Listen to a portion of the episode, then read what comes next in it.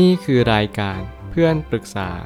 เป็นรายการที่จะนำประสบการณ์ต่างๆ มาเล่าเรื่องร้อยเรียงเรื่องราว ให้เกิดประโยชน์แก่ผู้ฟังครับ สวัสดีครับผมแอดมินเพจเพื่อนปรึกษาครับ วันนี้ผมอยากจะมาชวนคุยเรื่อง เป้าหมายที่ดี คือเป้าหมายในวันพรุ่งนี้ ไม่ใช่เป้าหมายอันไกลโพ้น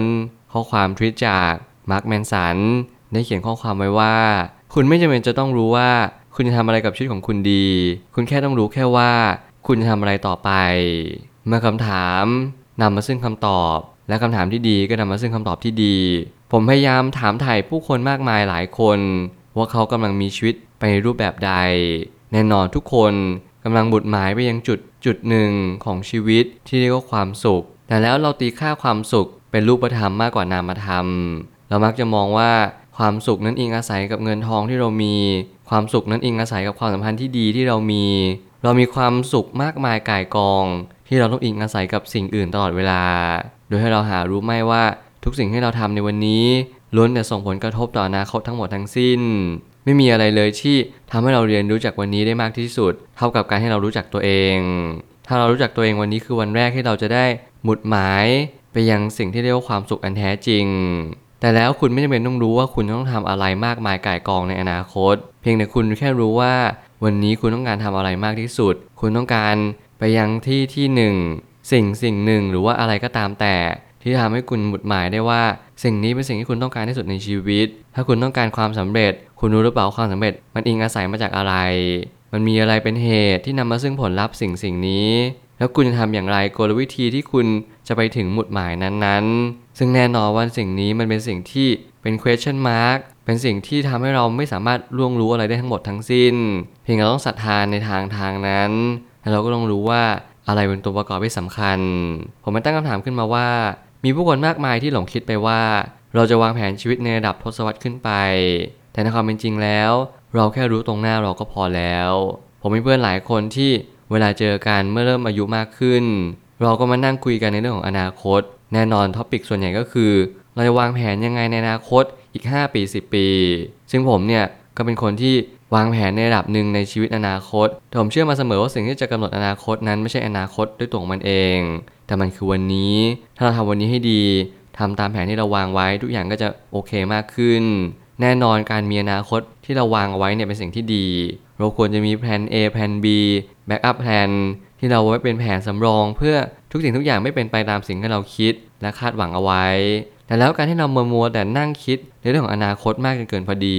เราลืมไปหรือเปล่าว่าบางครั้งเนี่ยสิ่งที่เราวางแผนอนาคตให้มันมั่นคง เพราะเรากลัวชีวิตเราไม่มั่นคงนั่นเอง เรากลัวว่าวันหนึ่งจะเจอปัญหาจะเจอภัยพิบัติจะเจออะไรก็ตามที่เป็นวิกฤตชีวิตที่มันหาโถมมาที่เรา แต่ผมกล้าพูดเลยว่า ผมสังเกตชีวิตมามากมาย และชีวิตที่ดีนั้น ไม่ได้เป็นชีวิตที่วางแผนอะไรมากมายจนเกินพอดี เขาทำทุกอย่างบนทางสายกลางนั่นเอง นักปีนเขาไม่ได้มีเป้าหมายที่ยอดเขาเพียงอย่างเดียว แต่เขามักจะมีเป้าหมายคือมือตรงหน้า ที่กำลังจะปีนป่ายขึ้นไปเท่านั้นเอง ทุกครั้งที่เราจะเป็นนักปีนเขาระดับโลก สิ่งที่เขาต้องทำก็คือทาแป้งเพื่อให้ไม่มีเหงื่อในมือและมือไม่ลื่นและหน้าที่หลักของเขาก็คือพยายามปีนป่ายภูเขาที่สูงชันให้ได้ ทุกคนมีหน้าที่ของตัวเอง และทุกคนก็ควรจะมีสิ่งที่เป็นภารกิจที่ได้รับมอบหมาย ภารกิจของชีวิตของคนคนหนึ่งนั่นก็คือ ทำสิ่งตรงหน้าให้สำเร็จ และละเอียดถี่ถ้วนมากที่สุด เมื่อเราเรียนรู้สิ่งตรงหน้าให้มากขึ้น เราก็จะเกิดสติที่มันตื่นรู้โดยฉับไว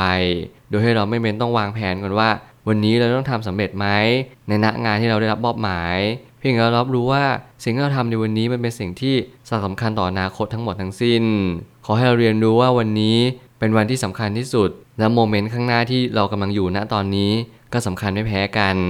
พยายามสังเกตให้ได้ว่าคนคนนี้ ไม่ว่าจะเป็นคนตรงหน้าเรา คนแวดล้อมเราที่อยู่รายล้อมตัวเราในตอนนี้ เขามีความสำคัญต่อชีวิตยังไงกับเราบ้าง อย่าพยายามเรียนรู้สิ่งต่างๆ ที่มันไม่ใช่สิ่งที่เป็นความจริง ไม่ว่าจะเป็นเรื่องของการที่เราอยากที่จะเป็นอยากที่จะมีความอยากนั้นไม่เคยทำอะไรให้สำเร็จขึ้นมาได้เลย ขอให้คุณมีความอยาก เพียงเพื่อเป็นคันลองเป็นเพื่อ สิ่งที่กระตุ้นเตือนจิตใจว่าคุณจะเป็นจะต้องทำอะไรสักอย่างหนึ่งเท่านั้นพอ สิ่งที่คุณต้องรักษาไว้มากที่สุดนั่นก็คือ keep on track เดินต่อไปเรื่อยๆ อย่าหยุดเดิน หากเราเรียนรู้จากชีวิตดีมากขึ้น เราก็จะพบว่าเราไม่สามารถไปบังคับให้อนาคตเป็นได้ดังใจเรา สิ่งที่เป็นอุปสรรคมากที่สุด คือเรามองชีวิตราบเรียบเกินไป แน่นอนทุกความสัมพันธ์นั้น มีบริบทที่แตกต่างกัน หน้าที่เราคือเลือกสรรเฟ้นหาและโฟกัส ถ้าเกิดสมมติเราไม่เลือกสรรเฟ้นหาและโฟกัส เราจะเจอสิ่งต่างๆ เต็มไปหมดเลย เราจะเจอสิ่งที่ไม่ใช่มากกว่าสิ่งที่ใช่ เราจะเจอความรู้สึกที่ไม่ชัดเจนมากกว่าความชัดเจน ไม่ว่าคุณจะมีความสุขใน moment ไหน มันไม่สำคัญเท่ากับคุณได้โฟกัสมากพอหรือเปล่า กับสิ่งที่คุณต้องการในชีวิตจริง ๆ ผมเชื่อว่าใครหลายคนเนี่ยใช้ชีวิตแบบประมาณว่า ถ้ามีอะไรเข้ามาในชีวิตที่ดี ฉันก็น้อมรับไว้หมด เราพยายามปล่อยจอยกับชีวิต เราพยายามจะ enjoy กับทุกสิ่งที่เข้ามาทุกๆอย่าง ซึ่งสิ่งเหล่านี้ผมไม่เคยแนะนำไม่ใช่เพราะว่าผมไม่อยากใช้ชีวิตแบบสนุกสนาน เพราะเราทุกคนกำลังโตขึ้นทุกวัน เด็กคนหนึ่งที่กำลังเติบโตขึ้น ในสังคมอันกว้างใหญ่ไพศาล เรารู้หรือเปล่าว่าสิ่งที่เรากำลังเจอคืออะไร สิ่งที่เรากำลังตัดสินใจณวันนี้เนี่ยมาส่งผลอนาคตนะรู้หรือเปล่า คุณควรจะคำนึงสิ่งที่สำคัญที่สุดนั่นก็คือ อนาคตของตัวของคุณเอง ถ้าเราทำในวันนี้มันเป็นการต่อดอทมันเป็นการเพิ่มโอกาสในสิ่งที่คุณไม่เคยคาดคิดมาก่อน คุณอาจจะไม่อยากทำสิ่งสิ่งนี้เลยด้วยซ้ำไป แต่การที่คุณไม่รู้ชัดในอนาคต คุณก็เลยไม่รู้ว่าสิ่งที่คุณตัดสินใจในวันนี้ มันจะต่อดอทอะไรได้บ้าง แล้วคุณก็แค่คิดว่าความสุขในวันนี้เนี่ยก็แค่ความสุขในวันนี้ วันหนึ่งมันก็จะมาลายหายไป ซึ่งในความเป็นจริงแล้วชีวิตนั้นหลอมรวมไปด้วยสายใยที่โยงใยกันเต็มไปหมด เราไม่สามารถจะกำหนดได้ทั้งหมดว่า สิ่งที่เราทำในวันนี้จะกำหนดอะไรบ้าง เพียงแต่แค่ขอให้คุณมีสติ เลือกแล้วตัดสินใจแล้วรับผลลัพธ์ในสิ่งที่เราทำไปเท่านั้นเอง อย่ากกลด่าโชคชะตา อย่าโทษโลก อย่าพยายามมองอะไรบางสิ่งที่มันย้อนแย้งกัน อย่างเช่น ฉันอยากทำแบบนี้แต่ฉันไม่อยากได้รับผลลัพธ์แบบนี้ ซึ่งมันไม่ใช่ฐานะที่เป็นไปได้เลย คลื่นของชีวิตจะถาโถมที่ตัวเรามากยิ่งขึ้นเพราะยิ่งเราอยากจะมีชีวิตที่ดี บททดสอบก็จะยิ่งยากมากขึ้นตามไป เราจึงจะต้องพร้อมรับกับสถานการณ์ที่แปรเปลี่ยนไปด้วย เมื่อคลื่นชีวิตกำลังมาที่เรา หน้าที่เราคือโตคลื่น ไม่ใช่จมอยู่กับคลื่นนั้น อย่ากลัวคลื่นชีวิต เพราะคลื่นชีวิตมันก็จะเข้ามา หาเราทุกวี่ทุกวัน ไม่เคยมีวันหยุดพัก ไม่มีวันหยุดนักขัตฤกษ์เหมือนคนอื่นเขา นี่แหละคือชีวิต และวิชาชีวิตก็เป็นวิชาที่สนุกที่สุด เพราะเราเรียนรู้จากมันไม่รู้จักจบจากสิ้น ถึงแม้เราจะไม่รู้จักชีวิตทั้งหมด ทั้งมวลในสิ่งที่เราเรียนรู้ได้ แต่ขอให้วันนี้คุณมีสติตื่นรู้ รู้ตัวเองว่าคุณต้องการอะไรในชีวิตจริง ๆการรู้จักตัวเองทำให้คุณรู้ว่าจริง ๆ แล้ว สิ่งตรงหน้าเนี่ยแหละสำคัญที่สุด ต่อให้คุณเป็นนักวิเคราะห์นักวางแผน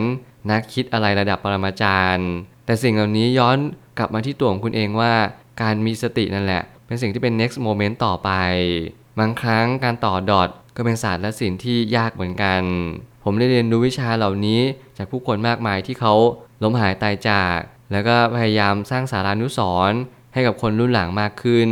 ไม่ว่าอะไรก็ตามแต่หน้าที่ผมก็คือ พยายามสารต่อเจตนารมณ์สิ่งเหล่านี้ต่อไป เด็กรุ่นใหม่ ลูกหลานเหลนหลนที่เกิดมาหลังจากนี้ ก็ล้วนแต่จะต้องได้รับการฟูมฟักต้องการความรู้ และข้อมูลที่ทำให้เขาเนี่ยมีชีวิตที่ดีขึ้นต่อไป การต่อดอทของผมในวันนี้อาจจะไม่ทำให้มีอะไรเปลี่ยนแปลงไปที่ทางที่ดีขึ้น อย่างสิ้นเชิง แต่อย่างน้อยที่สุด ผมพยายามและผมพยายามทำวันนี้ให้ดีที่สุด สิ่งเหล่านี้มันเป็นสิ่งที่สำคัญกว่ากันหรือเปล่า ที่ทำให้ผมได้วางแผนในอนาคตเป็น 10 ปี 20 ปี แต่แล้วสุดท้ายผมไม่เคยทำวันนี้ให้ดีเลย สุดท้ายนี้ทั้งนี้ การมีสติจึงเป็นตัวตอบโจทย์ของชีวิตในระยะยาว คนที่ประสบความสำเร็จกับชีวิตได้นาน ไม่ใช่คนที่มีเป้าหมายที่สูง แต่เป็นเป้าหมายที่อยู่กับวันนี้และสิ่งตรงหน้าเรา เมื่อเรา back to the basic get to the fundamental point เนี่ย มันทำให้เรารู้ชัดเลยว่าวันนี้คือวันที่สำคัญที่สุด แล้วผมก็เน้นย้ำแบบนี้เสมอมา อย่าเพิกเฉยวันนี้อย่างเด็ดขาด อย่ามัวแต่โฟกัสเป้าหมายจนลืมวันนี้ สนใจวันนี้ให้มากกว่าเป้าหมายและเราจะรู้ว่าวันนี้เรากำลังทำไปถึงเป้าหมายหรือเปล่า ประเมินตัวเองสอบทานตัวเอง อย่าลืมว่าสิ่งที่สำคัญที่สุด ไม่ใช่เป้าหมายในอนาคต แต่เป็นเป้าหมายในวันพรุ่งนี้ พรุ่งนี้สำคัญกว่าอนาคต และวันนี้สำคัญกว่าวันพรุ่งนี้ เมื่อไหร่ก็ตามที่งานที่มันใกล้ที่สุดจำเป็นต้องทำเสร็จรุ่ล่วงให้เร็วที่สุด นั่นคือหน้าที่ของเราทุกๆ คนหรือเปล่า เป้าหมายมันเป็นเหมือนกับแผนผังที่เราต้องเดินไป เป็นแผนที่ที่เราจะหมุดหมายไปยังการเดินทางนั้นๆ แต่การกระทำในวันนี้มันกำลังกำหนดเส้นทางในวันพรุ่งนี้หรือเปล่า ลองเรียนรู้อะไรแบบนี้ไปเรื่อย แล้เราจะตระหนักรู้ได้ว่า ในท้ายที่สุดแล้วไม่มีอะไรสำคัญเลย นอกเสียจากณโมเมนต์ตรงหน้าเรา และต่อจากโมเมนต์ตรงหน้าเรา อยู่กับคนที่ใช้ทรัพยากรที่มีเนี่ยให้คุ้มค่ามากที่สุด รักษาคนที่มีความสัมพันธ์ที่เราอยู่ด้วย ไม่ว่าเขาจะดีหรือไม่ดีก็ตามแต่ เราจงเรียนรู้ว่านี่คือชีวิต ชีวิตคือศาสตร์และศิลป์ชีวิตคือความกลมกล่อม มีทุกรสชาติ มันไม่ใช่เป็นรสชาติที่เราชอบ แต่เป็นรสชาติที่ทำให้เรามีประสบการณ์ในชีวิตมากขึ้นทำให้เราเรียนรู้ว่าเมื่อมีเด็กน้องๆมาปรึกษาเราเราก็จะสามารถตอบเขาได้อย่างถูกวิธี แล้ววันหนึ่งเราก็จะเป็นคนที่ถูกยอมรับในสังคมมากยิ่งขึ้น นี่ระบาดจะเป็นสิ่งที่เป็นการต่อดอทอย่างถูกวิธี ผมเชื่อว่าทุกปัญหาย่อมมีทางออกเสมอ ขอบคุณครับ รวมถึงคุณสามารถแชร์ประสบการณ์ ผ่านทาง Facebook Twitter และ YouTube และอย่าลืมติด Hashtag เพื่อนปรึกษา หรือ f r ร e n d t a l k ด้วยนะครับ